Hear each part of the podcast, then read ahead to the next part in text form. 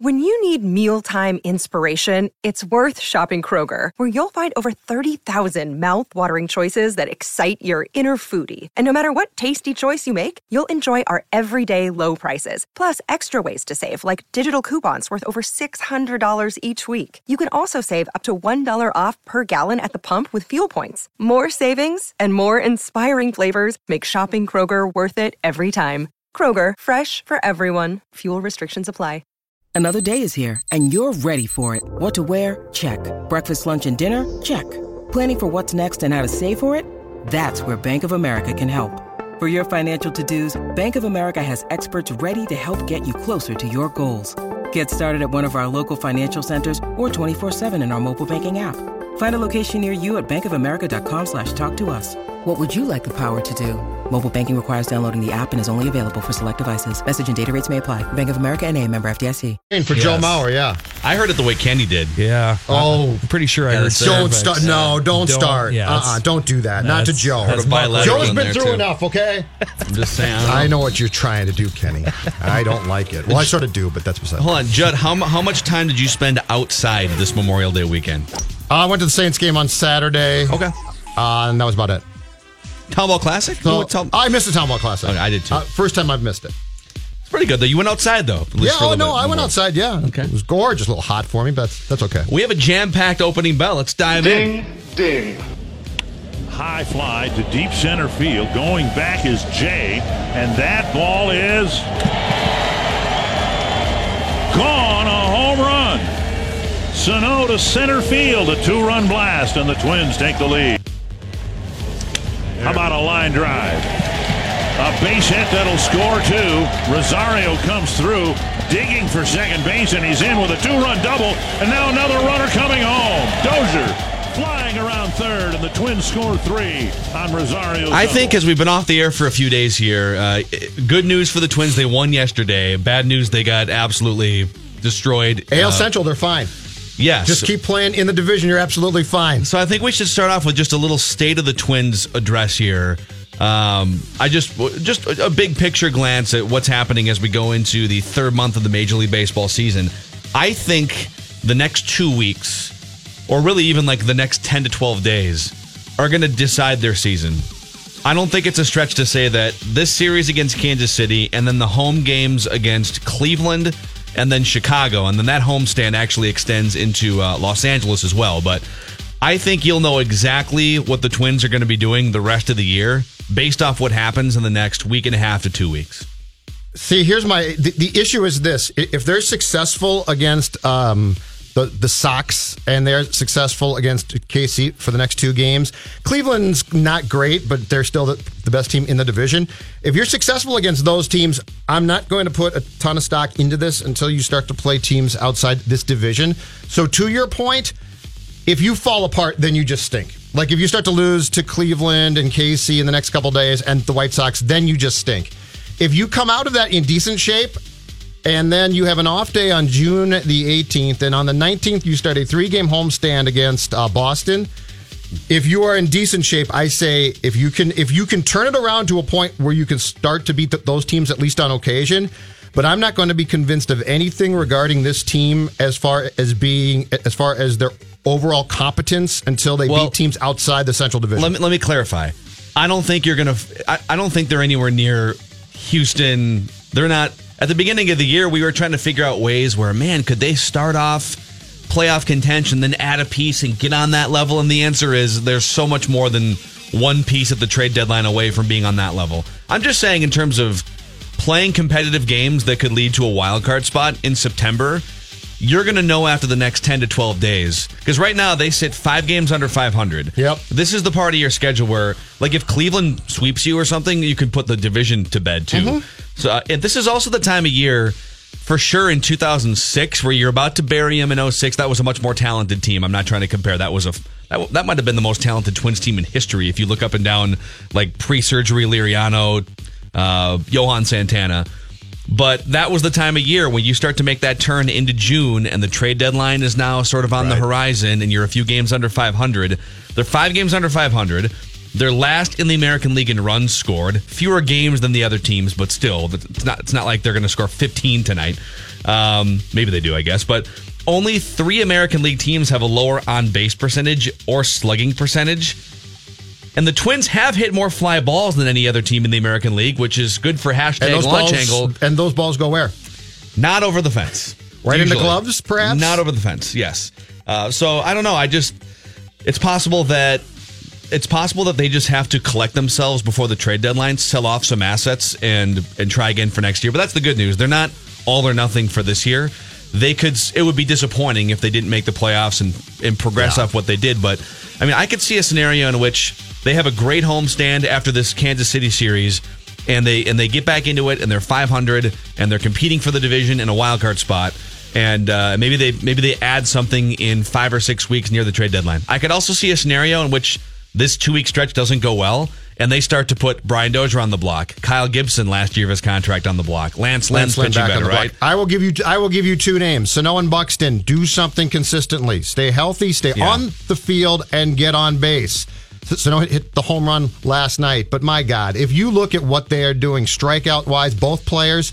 Um, if, if I had told you at the beginning of this year that at the plate both players were going to be bad, you- you'd say, yeah, this team's in trouble. Guess what? They're in trouble. They're in trouble. Miguel Sano can't go to the. He homered last night. I get that, but the strikeouts are mind-boggling. They're not bad. They're mind-boggling. They're, it's almost incomprehensible that you can go to the plate and I strike think- out that I actually think it's normal now. Like I've I just get you. I've gotten but, so used to it. But if with that's him. the case, they're done. You're done.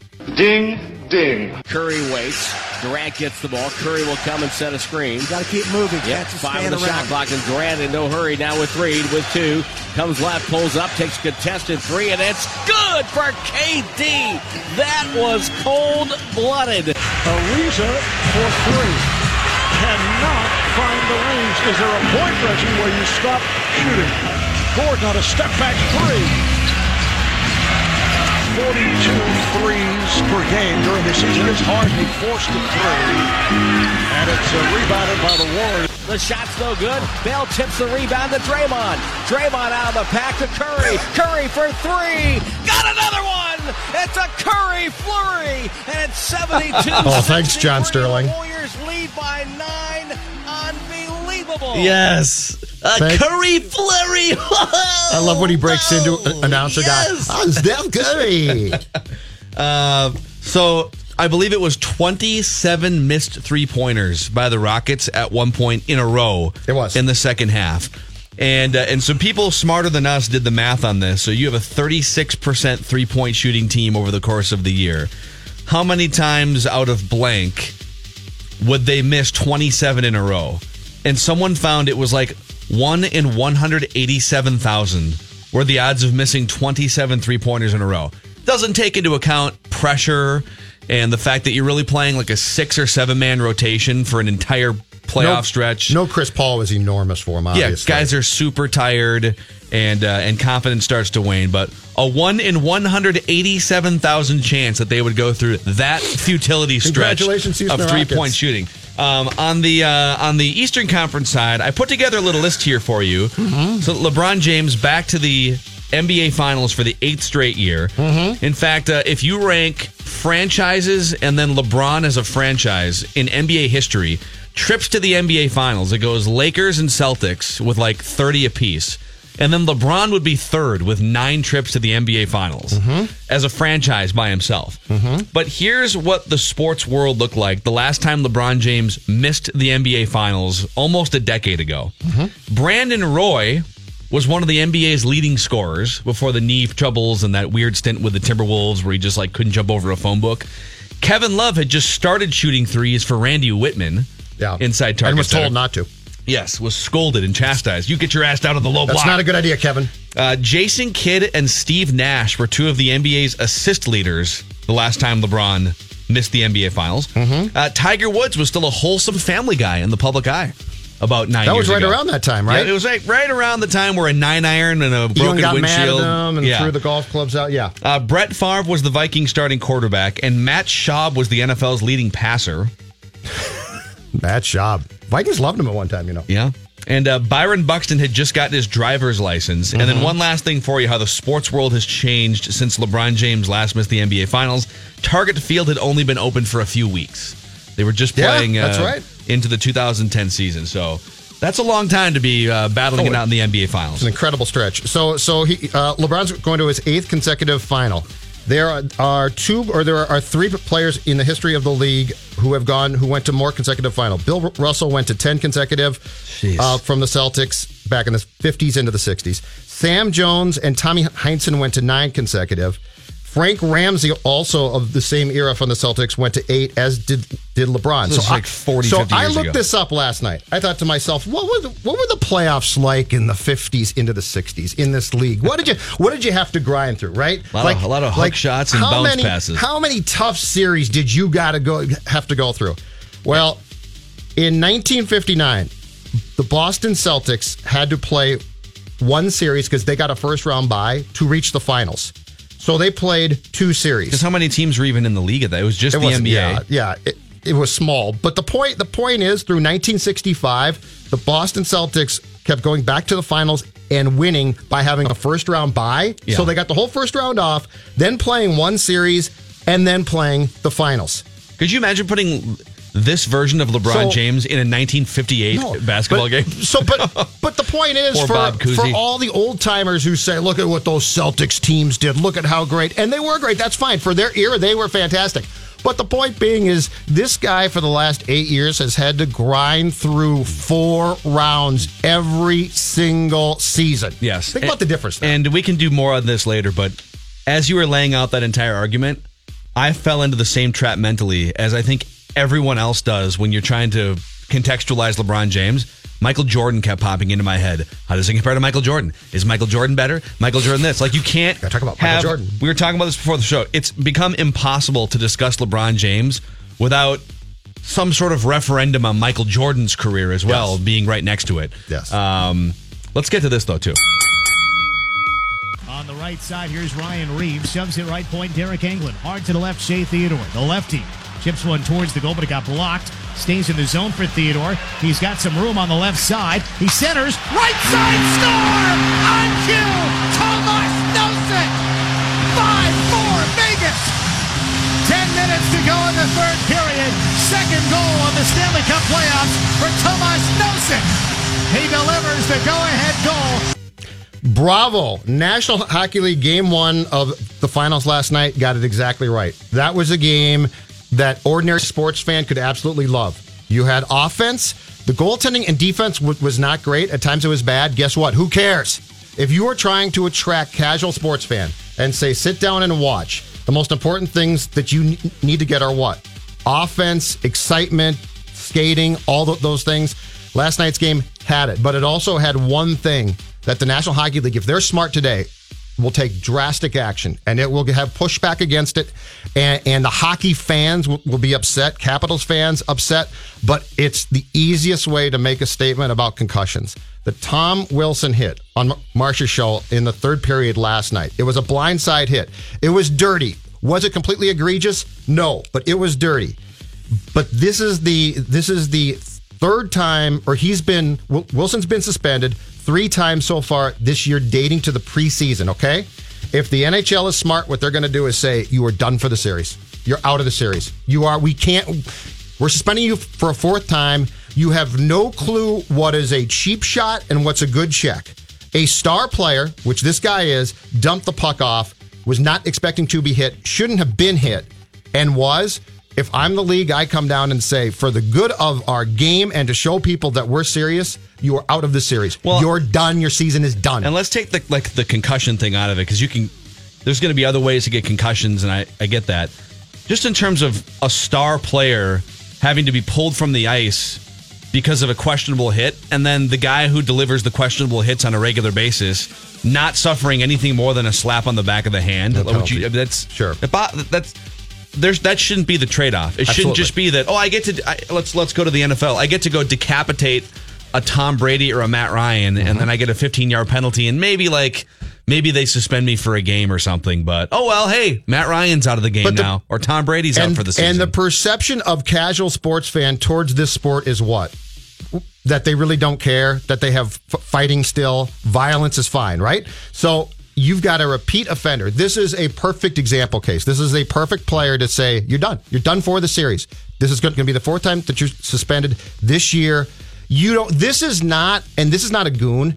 This is worse. This is a cheap shot artist. This is a guy who will always push things.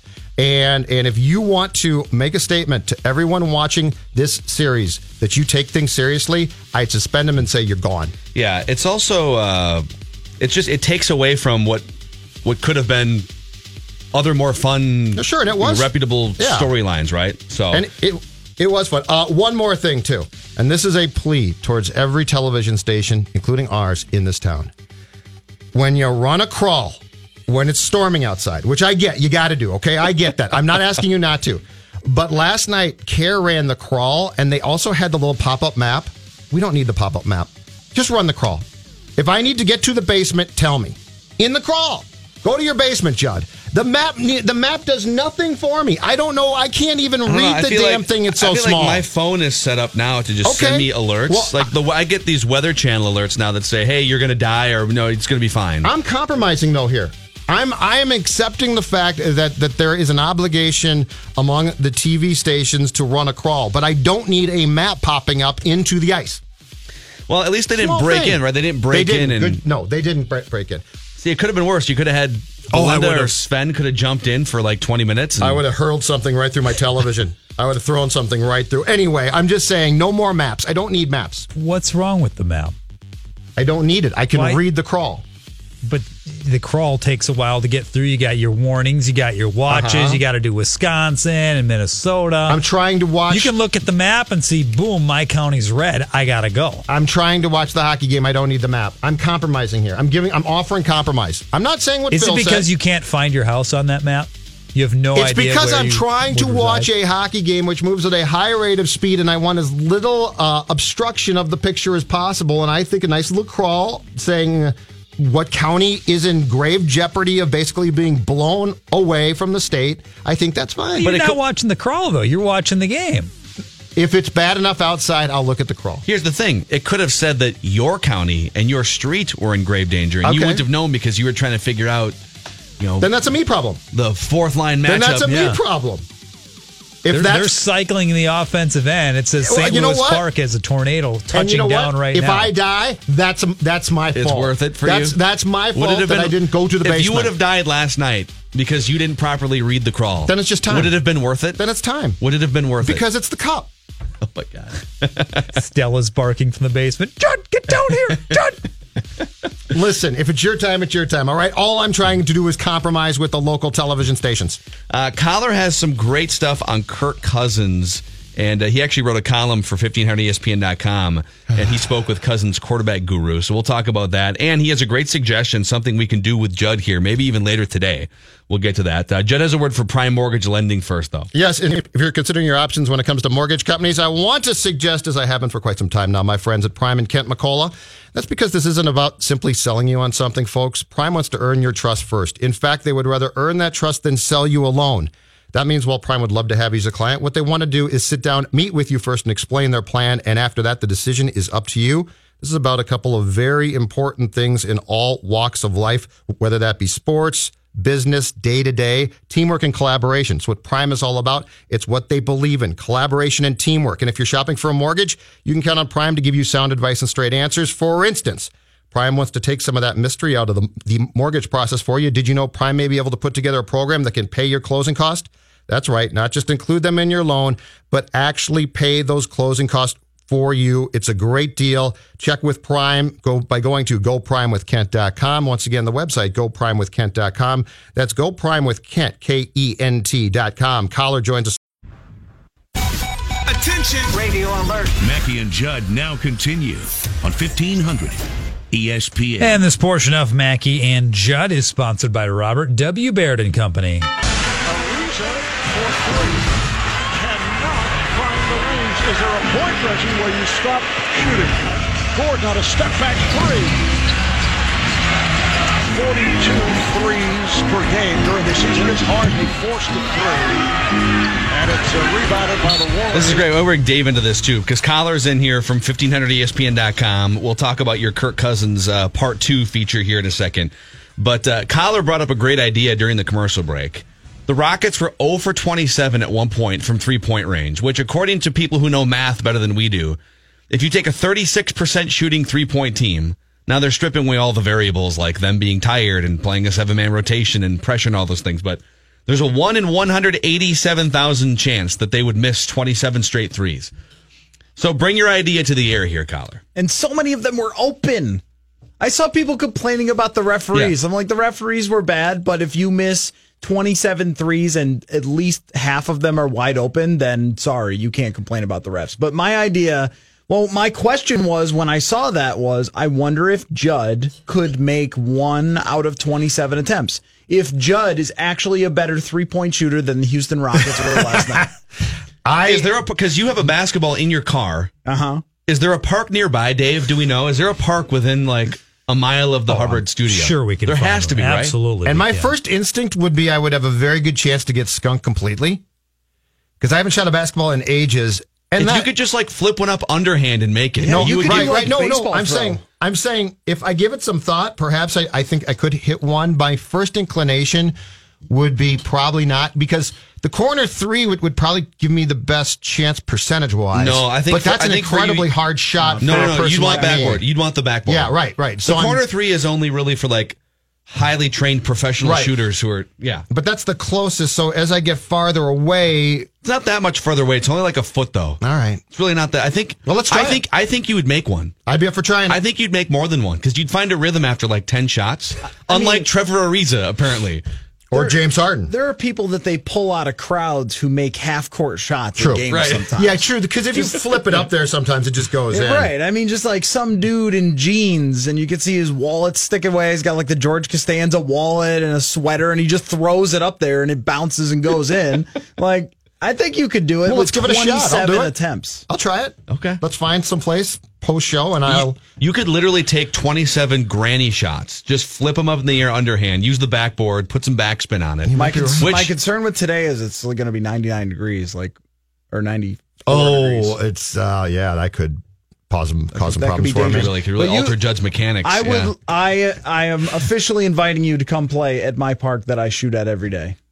Well, let's let's plan a time. Tw- 27 At some point, I'll come out. threes. I'll come out there and see if I can make one before I, I launch shot number twenty-seven. How about that? And we at will some point in take time, let's do it. this. Yes, Yes, this would be Let- good. Let's definitely do it. Um, let's uh, you, you you have part two of your Kirk Cousins series on 1500ESPN.com, and uh, and so who tell our audience who did you talk to? His quarterback, his personal quarterback coach, correct? So in, in 2014, when Kirk Cousins was battling with Colt McCoy for the starting position in Washington, after things had gone down for Robert Griffin, and uh, those two were kind of like, eh, we don't know which one of these backups might have a chance, but ne- probably the answer is neither. And it was kind of a disastrous situation for them.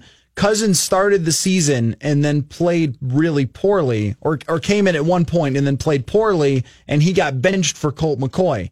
After he got benched for Colt McCoy, he decided that he wanted to try to maximize his skills even more than he already had and started looking for people to work with. So he started working with a quarterback coach named Jeff Christensen. You probably hear about quarterback gurus sometimes. Usually it's around draft time when someone has terrible mechanics and their quarterback guru is like, I'm fixing his motion. I, I'm, I'm the one that's out there doing it, boys. Like, uh, Jordan Palmer, who was very briefly an NFL quarterback. He was arguing that, um, Josh Allen, it was everyone else's fault that Josh Allen had a bad completion percentage. He, his exact quote was something like, it was a high schooler playing with eighth grade teammates. It's like, get out of here with that. Get out of here with a guy who went to Wyoming and couldn't complete 60% against bad competition. But, Unless someone can prove that these guys dropped 100 passes, you know. well, they do track that, Pro Football Focus, and actually the quarterback with the most drop passes was Lamar Jackson. It was not Josh Allen. And if you actually change the uh, completion percentage and just take out those drops and count them as completions, then Sam Darnold would have had a lower completion percentage than Lamar Jackson, and still Josh Allen would have been nowhere close. Yeah. So we know how to do that and to easily debunk what he was saying. And then he was also saying something about, well, if he had just completed 18 more passes throughout the year, like, yeah, if I had just chipped in from 100 yards away five times, I would have been a much better golfer. Uh, but, but that aside, so it's a little bit about how Kirk Cousins approaches his career, that he was on the cusp of career backup or can I really win this job when I've got the opportunity and did everything he possibly could? And Christensen's an interesting guy because these quarterback gurus, it's kind of like the Wild West out there where you hear of them and some of them are in the media and some of them aren't. And he's kind of the old school, like one of the OGs who's just been around for a very long So time. So he's pretty quiet about things. In a way, yeah. I mean, he's a guy that's like very he's he's willing to tell you that he was in the NFL at one point. He wasn't a great quarterback, but he's in the NFL at one point, and that he's worked with this person, this person, this person. I mean, it like he- he's not shy about his, the success that he's had working with a lot of guys, but also isn't as much of a hype man as you see some of them. There's a great book that I read last season when I was doing research for a piece on Case Keenum uh, called "The Making of a Quarterback" by Bruce Feldman and he does a big part about quarterback gurus and goes through some of the history of some guys saying Jimmy Clausen was going to be the LeBron of football. And I think journalists have gotten smarter about this stuff because SI would run with that every time. If somebody's quarterback coach said, this guy is Montana with Elway's legs and Marino's arm, like they would, okay, all right, that's a heck of a quote. But I think now because you get cross checked so much on social media with everything, if you quote that, then you kind of look like a clown show. But what I did was I went and talked to two retired quarterbacks who had worked with him. And really you could see the results, I think, with Cousins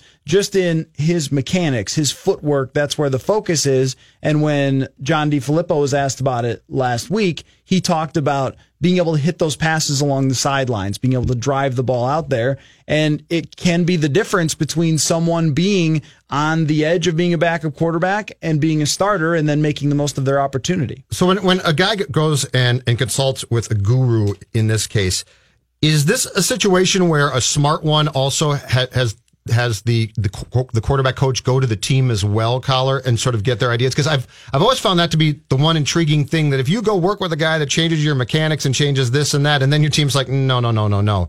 So how how much do the smart ones make sure that their team is involved at least in that process? So th- this is kind of team to team and kind of tricky, but the there's way- pride here. Yeah, there is, right. And the quarterback coach might look at it like, hey, if you wanted help with your mechanics, why didn't you come to me? But where someone like Jeff Christensen, the quarterback guru, where he's making his money is based on the NFL's CBA. You only get so much time that you are allowed by the CBA to work with these guys. So the team really has to kind of say, all right, well, go work with that guy or go work with your side trainer. I know there's a trainer in LA who works with Eric Kendricks and Anthony Barr, and he also works with Odell Beckham, and they go on the beach and they pull tractor trailer tires and all this stuff. I'm sure that the Vikings trainer who I've heard from some people is really highly regarded. I'm sure that everything they do is not signed off by him, but what can he really say? Because he only gets so many hours with those guys. So they might ask him, Hey, what do you think of this? Or what do you think of that?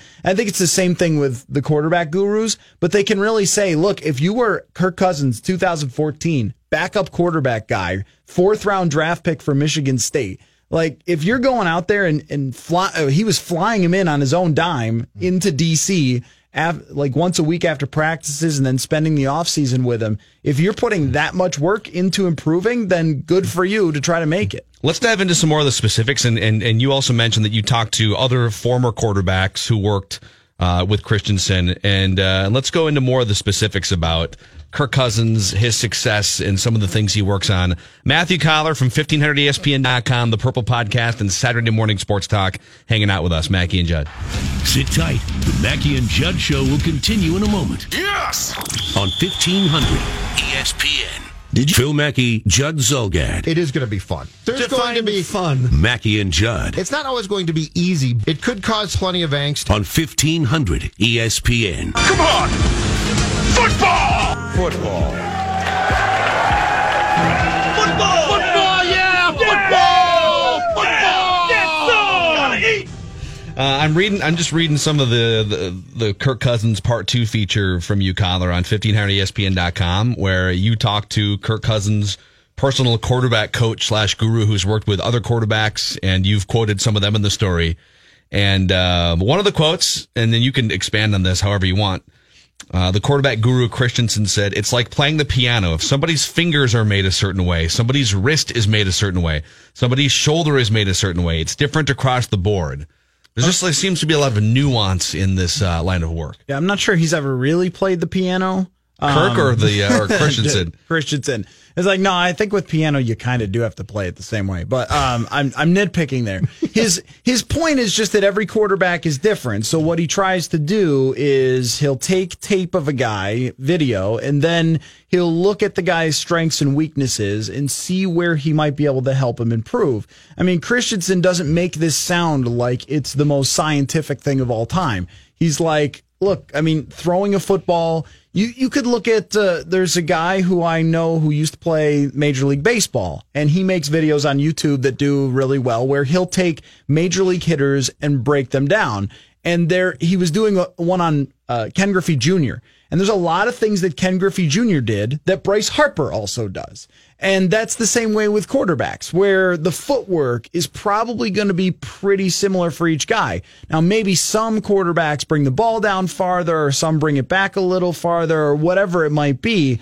But that, I think that's kind of where he works with is just getting those small details that maybe no one ever tried to correct with you because you were always good. I mean, if you right. are in the NFL, Kirk Cousins was a great quarterback in college. If you're having that much success in college, I don't know how much they're sitting down with you on a daily basis and going, hey, this little detail, this angle of your foot or this weight transfer that you use is taking that one mile an hour off of your throw to the outside. And in the NFL, that could be a difference maker. And I guess the takeaway is with Kirk Cousins as a whole, because this is my second piece on him and there's another one coming. So I've been talking to a lot of people. For my first article, I talked to a guy from DC. You guys had Matt Hasselbeck on and, and asked him some things for that article that I used. And and what comes you come away with is how incredibly detailed he is that to make everything out of the talent he was given, he has to do things like this. He's not just going to pick up the old pigskin and start hucking it around. It's got to be every single detail has to be right for him to be a franchise quarterback. So, in your deep dive here, give me your your perception of Cousins when you started these pieces compared to now. I, I don't think it's super different from my perception of him. It's just it's hard not to be impressed with how detailed he is and how he got here. And then you look also at the other side of that, where if things go a little off the rails, it isn't Aaron Rodgers. Someone like Aaron Rodgers is so gifted that his left tackle can be out, his top wide receiver can be out. And he's got that same mental thing that Cousins does, where he just puts insane amount of work into it and every detail and everything else. He's just way more gifted. And with Cousins, the the one of the things I, I've come away with, especially talking to people in DC, was this isn't a guy like Rodgers who's going to draw a play up in the dirt and then go come up with something wild on third down and long against the Cowboys and win a playoff game. He's not Carson Wentz where he's going to get some pressure and roll out and then all of a sudden make a, a, a crazy pass down the field that Wentz did so often last year. It's a guy who really understands the game super well. He understands the details really well and can execute within those confines. So what John DeFilippo draws up for him, he's going to be able to understand and execute. And there's some cool videos of him that he made with the draft prospects where he's on the board with them and he's explaining some NFL concepts and how that's different from college and things like that. He's got all of that down. It's just when you're talking about him as a franchise quarterback, how he'll do here might really depend on just if this team stays together as strong as it is now. I would think that the John DeFilippo and Kirk Cousins relationship, I don't think it's hyperbole to say that it's the franchise and whether it can get to that next level and win a Super Bowl sort of hinges a lot on that relationship, right? Like you know what the Zimmer defense relationship is. So if you can squeeze if you can squeeze a little extra out of Kirk Cousins and and cut down on some of the turnovers, I mean that's the relationship that's going to be the most important, right? I don't know if it's squeeze as much out of him or is just get the same as he was in 2016. In 2016, he's he's got his best statistical season, his best pro football focus season, and that went along with by far and away his best supporting cast. Yeah. A supporting cast in 2016 that I would argue was better even than what the Vikings have now. Is that good? Really? Okay. Because they have a, a Hall of Fame left tackle in Trent Williams. And that's the one area with this that could derail the whole thing. That would be my biggest concern. Yeah, we tend to just think about the receivers, right, instead of the entire product, which Yeah. is a center and a left tackle and a right guard, right? And, and the receivers were fantastic in Washington. They're fantastic here, but they even had two tight ends that were really good. Uh, in Davis and Reed there. And then they had Garcon and DeSean Jackson. Their running game by committee was really successful that year too. So that's not even going to be a huge difference maker. It's just how well you protect him might make the biggest difference. I could see him and DeFilippo getting along super well though, because they're both highly intellectual guys who really understand the game. This isn't like DeFilippo, I believe, had to work with Jamarcus Russell for a time when he was out there. and uh, Kirk Morrison used to play for the Raiders. He was on a show telling a story about DeFilippo and Jamarcus Russell, where DeFilippo gave him a DVD and said, "Hey, I've, I've put together a bunch of clips that I want you to look at, uh, and, and a bunch of plays, and you tell me which ones fit with your skills best." Well, the DVD was blank, but Jamarcus came back and said, "Yeah, I watched. it. I'm comfortable with all that stuff." Well, that's a, that's a nice little trick, and not surprising, by the Yeah. way. That's amazing. It's not going to happen with Kirk Cousins. I mean, listen, DeFilippo seemed very pleased, very pleased because he had Jamarcus Russell and Johnny Manziel, and both of them were, you know, just screw ups. Um, so now he's got a similar guy as far as your mental makeup and effort and hard work and all that to Carson Wentz, which he worked with last year, and he's probably thrilled to have that. So, how, how much ultimately is this offense going to be tweaked and changed compared to what Shurmur ran in 2017? I don't have any sense for that really yet. Um, I've looked back at the entire Eagles season, and there's a lot of stuff that's similar. Um, there's like mesh concepts where you have guys running underneath and things like that, and the receivers line up all over the place for the Eagles. And I would guess that Kendall Wright is kind of uh, he's a slot guy, but he also had 17 catches on the outside last year too. So he's a guy who's been around. I think you're going to see all sorts of the different alignments and stuff that Philadelphia used. Um, you're going to see the multiple tight ends that Shurmur used. I think there will be a lot of similarities there, but DeFilippo is a guy who's kind of been going from place to place and picking up different things, similar to Shurmur. So we called Shurmur, oh, he's, he's West Coast because it's Bill Walsh hands it down to Holmgren, hands it down to Reid, hands it down to Shurmur.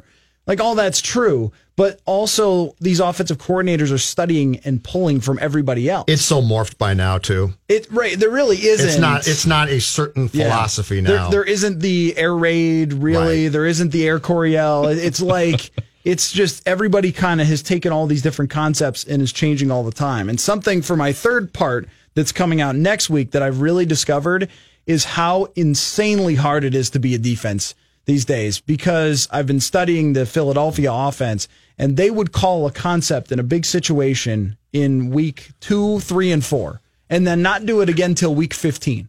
So the, the- whatever team is playing them in week six is like, all right, we know what's coming. Uh, This is what they're doing, and then they'll show that same look. Oh, we've got them here, and it's something completely Yeah. different. And I would guess that DeFilippo brings that over here. Well, there was. I don't think we've talked about this on the air. You and I talked about it for sure off the air, and and we were geeking out on Twitter over this video. Bill Belichick was doing a breakdown. What platform was that even on? It was like some video breakdown in Boston. Yeah, it might have been like, was it their team website or maybe it might have been, some, yeah, it might have been team website like Yeah. Patriots.com, and they showed uh, sometime regular season, and uh, and they just showed like a standard offensive play. It was it wound up being like a ten yard completion or something, and and I can't remember the exact details, but it was all right. Uh, we ran this play, and it resulted in a, a, a curl route that was a catch for nine yards. And then Josh Mc, and Bill, this is Belichick explaining how smart Josh McDaniels is. He anticipated the adjustment and then made a counter adjustment before the de- so so he said, "All right, next time we run that play, they're probably going to defend it this way, so we'll just put a double move in there and and hit them over the top Uh-huh. for a 40-yard touchdown." And, and when you see someone run wide open, that's almost always what happened. Like, Right. remember when uh, Thielen caught the touchdown against the Texans, where we were like, "Who is Adam Thielen? Look at this." Uh, I think it was the same thing where they had read a, uh, it was either like a slant flat or a double slant concept there, and he broke it off into like a double move, and he was just wide open. It was like, "Oh my gosh, how did he get that open?" Because the corner jumped it, thinking that he knew exactly what was coming. And wasn't. ordinarily, you would think, okay, you run a play and it works. We'll run it again until they prove that they can stop it. And the Patriots said, uh uh We know. Like we, uh, McDaniel saw the two defensive backs talking with each other along the sideline and said, ah, I know what they're talking about. they're going to do this yeah. and defend it this way next time. So we're just going to, we're not going to wait to counter the counter. We're just going to counter the counter now and hit him over the head. So, did you guys ever have like erector sets when you were kids? Yes, I did. So, like my older brother, who is much better at this sort of thing. So, we had like Legos, but also erector sets. And I think that like offenses used to be Legos, where you look at the picture and then you try to copy the picture and like everything just goes where it's supposed to be. Erector sets, you could build your own thing. Yep. And you just got all the pieces. And now, I mean, this is where DeFilippo should be excited. And he like almost squealed high pitched when talking about Stefon Diggs because you can do anything with these guys. There are only a handful of receivers in the entire NFL who can win routes at all three levels underneath, intermediate, and deep. And they have two of them. And Diggs can They, do it, yeah. they had zero of them last year in Philadelphia and won the Super Bowl. The only guy who could win at all three levels was their freaking tight end. There was a time when, when defensive adjustments were a big deal. Like, oh my gosh, did you see what the Chargers did to adjust? Now it's every single game. So uh, th- this whole thing of we've got to stop the West Coast, and then a team stopped it, and you're like, that is fantastic. Now it's the norm. Yeah. Every single week. That was some, the last five minutes of this show, football porn at its peak oh. right here. Oh, I love breaking it down. I mean, though. that was just, yeah. Football. Right there. So good. Mackey and Judd are back after this brief timeout How did your focus groups feel about cliffhangers? on 1500 ESPN. This is where the magic starts. Mackey and Judd now continue Showtime! on 1500 ESPN. Take Your Kid Fishing Weekend is coming up, and you can get prepared this Saturday, June 2nd, by joining Jess Myers at the Tracker Boating Center in Shakopee from 9 a.m. until 11, and Chris Reavers at the Tracker Boating Center in Forest Lake from 1 to 3. Hang with the boys, check out the amazing selection of tracker boats, and sign up to win a $100 Bagley Baits prize pack. Plus, the first 15 people through the door can grab a complimentary pair of passes to the Minnesota Zoo. Details at E 1500ESPN.com, keyword events. Final seconds kickoff. Game one in the books. Knights win it six to four. Tomasz Nosek, the game-winning goal. On the ice for the critical offense and on the ice for the critical defense. The Knights beat the Capitals six to four and take a one to none Stanley Cup Final Series lead. Okay, boys, fun game last night in game one. I think it was. It wasn't an especially well played game, but it was a fun game, and I think it was good for, for the league as far as you got a bunch of goals and all that stuff. But, Coller, here's the perfect way to end game one. Tom Wilson, you call him in and say, You're done. You're done. You're suspended. Yeah, I don't care if this goes four games. I don't care if it goes seven games. But that is the that is the definition. And there are I I can't I thought a believe Wayne, a Wayne Newton empty netter would have been a better way to end game one, but that's, I mean, Well, that- whatever. it's fine. that Celine Dion comes down That- from the rafters, grabs a stick, and knocks it in. The Blue Man Group is your fourth line. they were there. They were there. Were they like? Were they watching Yeah, the game? Yeah. And, oh, and by the way, NBC Penn and Teller are like 25 years ago. They opened the show with Penn and Teller. Oh. Penn Oh, and they still rule. Didn't No. Teller get didn't, didn't Teller almost die because uh, like a lion? No, went- you're thinking Siegfried. Siegfried Roy. Roy. Siegfried Roy, Yeah, and they weren't there. Okay, okay, They weren't there. But anyway, Teller's fine. He's doing good. he's fine. Okay, yeah. Tom Wilson, suspect he, he's a cheap shot art, artist. He is the exact type of player that you want out of this game. He is the Oh. exact player. A tiger mauled Evgeny Kuznetsov. Darn. You know what? Throw throw Tom Wilson in the cage with the Uh, tiger. How about like, that? Okay, idea? okay. Let me pause this for a second because last night was a celebration of the NHL in one of the funnest cities in America. That was great. You had, in fact, they had Brent Musburger pregame doing the "You Are Looking Live." Well, then Michael NHL came out and right? introduced the teams. and all the things that we could be excited about, and you're here bitching about Tom Wilson. I am here. Well, come on. I am here saying no, no. I am. My platform is this. casual sports fan, if they watched last night, is going to say that was really fun. And and if Tom Wilson Period. is now suspended for a game or not, they're going to say, but that's typical hockey. I want to get past typical hockey. I'm casual. I'm casual hockey fan. The Tom Wilson thing is annoying. It didn't derail last night's experience for me. I think the two things are connected. That one of the problems the NHL has always had for its growth is that it's so connected with violence.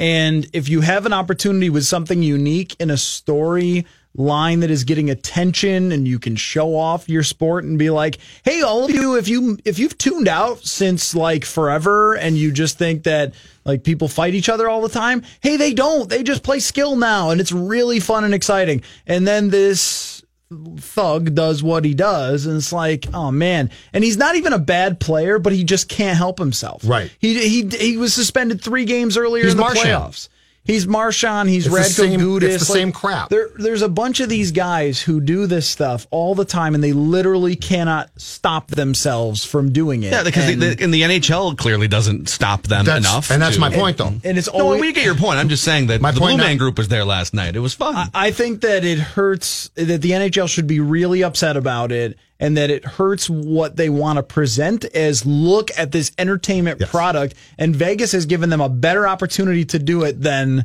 uh, anybody else would have. If Edmonton even with Connor McDavid was there, no one would really watch, but this Vegas thing that bananas intro they did. I went back and watched it again. Like, this thing is crazy. This is awesome. Yeah. Like they're the the fact that they have fully embraced their Vegasness. It's not just oh yeah, we got a team they play over there. It's like no, no, this is entirely it's a us. production. The whole- it's an the- entire production. uh, Jonathan Marchessault shows up in a Lamborghini that is totally pimped out with Vegas Golden Knights. I mean, it's it's like really cool what has happened there, and to have a dirty hit be one of the biggest stories, I think has got to be really frustrating. It- for it's actually the the environment and the atmosphere, and you could even say this a little bit about Winnipeg, especially for American fans who don't get to watch the Winnipeg home atmosphere. And if if you can't market individual players as much because a lot of them are from different countries, and you haven't heard of them coming up through the pipeline like you do a college football player or a college basketball player.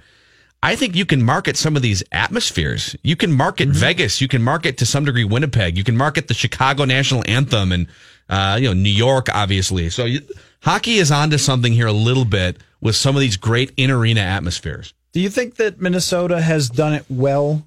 Uh, because I think that they have tried to make the, the arena has this very sort of outdoorsy feel to it, Yeah. and they do the uh, what is this? This is This the is the song, man. Oh, We were raised in the state. Oh, okay. Oh, okay. Yeah, didn't- no, the, this is the intro sort of sounded like and- ominous there. And if you try and take our sport away again, Bettman, we're going to fight you. That's Yeah. basically what that song says. We're going to fight you. We're going to beat you up. So they they like make an effort, and the Let's Play Hockey thing I think is great. They bring up different people to do it. You know, I think we they do. take I we think take a water job. from other from lakes around the state and we pour it on I, the wa- ice. It's I just want to go. I want to go Yeah. one year without a damn slogan, but I think they do a nice job. yeah, yeah. I I think, And I don't want to see them go to a show. I mean, Ve- Vegas is that's a cool thing, and they should keep that. Uh, I don't want to see that those start to permeate every rink. I think the Wild does a very nice job. Where where other yeah, and the wild. I hate their name, the, but I think they do a The nice job. wild would be we're we're sort of like that with the, taking who we are as a community and a hockey community and putting it as part of the game production. But if someone else tries to go so over the top, I think they're going to really struggle with it. But some of these other markets, like I don't know much about Raleigh, North Carolina, but I'm sure those people do. There's got to be something that can make that into a more entertaining product than just throwing the puck out and saying, "Yep, we Moving got it, a Matthew. team." Moving it. and and and our, Moving it anywhere but Raleigh, North Carolina. You know, well, move it to Duluth. can we also like, Amen. There you talk about the wild being a bad name. Let's name it after a thing that ruins people's Right, houses. It is true, Like, yeah. what were you thinking? The the Carolina, The Hurricane? it's gonna destroy Well- your home. and by the way, wherever that team went, you had to leave the damn name. The Whalers is the is one of the great names of, of all time. Wherever that team moved, you should have found a way to incorporate the logo and that name. Yeah, the the hurricane thing is is kind of funny. Like Let's pick a natural disaster that wipes out lives and homes, and let's take pride in it. Although I guess teams do do like earthquake. Yeah, And you've got a lot. Yeah, but you've got a even- lot of But that. even that feels mildly inappropriate. Lightning It's can kill you. Like In Florida, can kill you. Well- Get struck by lightning. Come no, on. everyone's got lightning. Yeah, yeah lightning. be lightning, like, lightning uh, could be anywhere around the country. The, Well, the still Los ya. Angeles forest fires. Man, it's a little close that to does home. not it's make a little, me want to go. a little aggressive. well, move move them and change the name, and I don't care. Carolina should move. Oh man, go read Coller's Kirk Cousins series. Uh, he's up to part two now on E 1500ESPN.com. Uh, we have a very Judd-like pecking order when we come back here. In fact, I couldn't even. I only thought of like four because this is such a Judd-like pecking. Well, I think I'm order up to eight already. Okay, so we'll do that uh, later on. Jayson Stark will join the show too in about an hour and a half. Mackey and Judd from the TCL broadcast studio. Mackey and Judd resume things following these messages I don't want to get any messages. on E 1500 ESPN.